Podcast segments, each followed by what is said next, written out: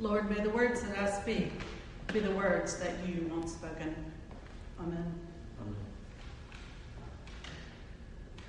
Over the past few decades, cultural observers started ringing the alarm at the noticeable erosion of social capital in our country. Deborah Knapp speaks to this as the breakdown of neighborhoods, family units, decline in participation in extracurricular activities, volunteerism in our schools, as well as decreased numbers in some of our churches. And now we find ourselves here, here at this place, here in the midst of a worldwide situation that none of us alive have ever experienced before. We're being asked, and sometimes mandated, to maintain six feet of distance between us, not to gather in groups, and to stay home as much as possible. Now, while many may like the idea of being able to stay at home, others among us struggle with that. Not being able to gather in groups is often isolating for some. The human interaction for which we're wired has been disrupted. We're much like the early followers of Christ. We aren't sure what is happening. We are living in uncertainty and we're looking for answers and explanations for things that we don't understand or can't explain. In today's gospel passage, we find another example of something that defies explanation. Jesus once again reveals who he is by giving sight to a man who is born blind. Now, this happens as a result of mixing spittle with earth and putting this mud on the man's eyes and sending him to bathe in the pool of Siloam, which means sent. Now, there's several things about this particular event that I noticed. I was struck by the fact that the blind man never sees Jesus, but Jesus sees him. And if we know anything of Christ, it's because we were first known to him. Also, the man never asked for Jesus' healing, but yet it's given, it's a gift. And after the man is healed, his neighbors struggle to decide whether this is the man they know or not. Some think it is, others do not. They clearly are not sure. So I have to wonder if their reaction doesn't demonstrate what often happens in our world today.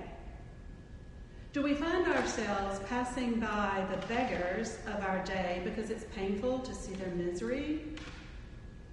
How often are there people among us who are never noticed, never really seen, never enough attention paid to them to know if we would recognize them later? The blind man is one of the many folks who most likely has lived his entire life in isolation and or obscurity. So what about the many people of today who are never noticed, but yet, as of last week, are essential to our lives? Grocery store workers, truck drivers who make sure that deliveries are made, janitors that are sanitizing our children's schools, fast food workers who continue to go to work so that we can get out of the house even if it's just for drive through. Would we recognize these same people one day next week? Also, while reading this passage, it occurred to me that there are many different ways in which Jesus went about healing. In the Greco Roman world, people believe in the medicinal use of spittle. That would not have been unusual. But the details in this case matter. Reverend Russell Smith remarks that scholars have debated for centuries what the significance in the saliva and mud were. And if Jesus could have healed this man with a word, why does he go through this elaborate process of making mud? And it occurred to me that it seems throughout Scripture that Jesus approaches each of us in a slightly different way. Some he heals with a word, some with a touch, Some have prayer, and some do not. Some people seek Jesus out, and others are sought out by him. So, what we have in this reading is another instance of a unique and personal encounter with Christ. Just like the blind man in this passage has an amazing story to tell, we all have a unique and personal story of being touched by Jesus. All of us most likely have had some sort of transformative experience. We see the blind man, the blind man's experience is actually gaining his sight is immediate. But his understanding and the meaning of the event is gained over time. And I wonder if our faith works in similar ways. Some experiences are instantly clear, while other truths develop over time. So during this season of Lent, this season of social distancing and isolating, can we also make this a season of introspection? Can we use this time to examine our lives and transformation in Christ? I want to invite you to write your spiritual autobiography. Now, you may wonder what that is, and we're going to provide more details later on our website and through the e news.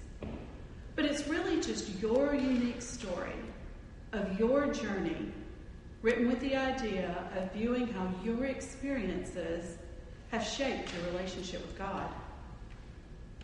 Reverend Smith plainly states that this story is one of your greatest gifts. Because when you tell your story, you have an opportunity to gain insight that gets worked into that story in a new way. Now you may say, I don't have a dramatic story. Well, that doesn't matter. You may say, nothing exciting's ever happened to me. Again, that doesn't matter. Because your story is your story of how Christ is working inside you. And that makes it exciting. Your story is also important. Jesus approached this blind man in a unique way. And like that man, only you can share what Jesus has done and is doing in your life. The healed man in our passage is able to tell his story and serve as his own witness to how Christ touched and changed him. This looking back at our lives allows us to not only see how God has touched our lives in the past, but it assures us that He has been with us all along. He continues to walk with us in the midst of these extraordinary times. Like our ancestors in faith, while in the desert we're uncertain and afraid, we are assured we are not alone. We get to travel as children of the light. So while we cannot bathe in the pool of Siloam, we cannot be physically sent. We can be spiritually sent into the world. We may not be experiencing Jesus as we normally would. We are not in community. We are not physically exchanging his peace. And we're not able to share our common cup. But we are able to share our common values, our common beliefs, our common life in Christ with all of God's people. During this time, we need to name and acknowledge our grief and disappointment. We may not be able to be with in these times a dealing with something that transcends ethnicity, wealth, knowledge, education, and status. It proves our frail humanity in ways that we never could have imagined. But it also provides us with opportunities and possibilities to help rebuild that social capital that has been eroding for these years. So, as your clergy, staff, and a few faithful volunteers work on redesigning how we do church, I invite you to reimagine how we can be church when this crisis wanes. But start now. Take this opportunity to connect or reconnect with people that you know or don't know in ways that may have been forgotten. I wrote a card to someone this week. I went to put a stamp on it, and I realized that all I had were Christmas stamps. It was a stark reminder to stop and acknowledge this simple truth Jesus is Jesus. God is God. The Spirit is the Spirit, independent of what we do. As it was in the beginning, is now, and ever shall be, world without end. Amen.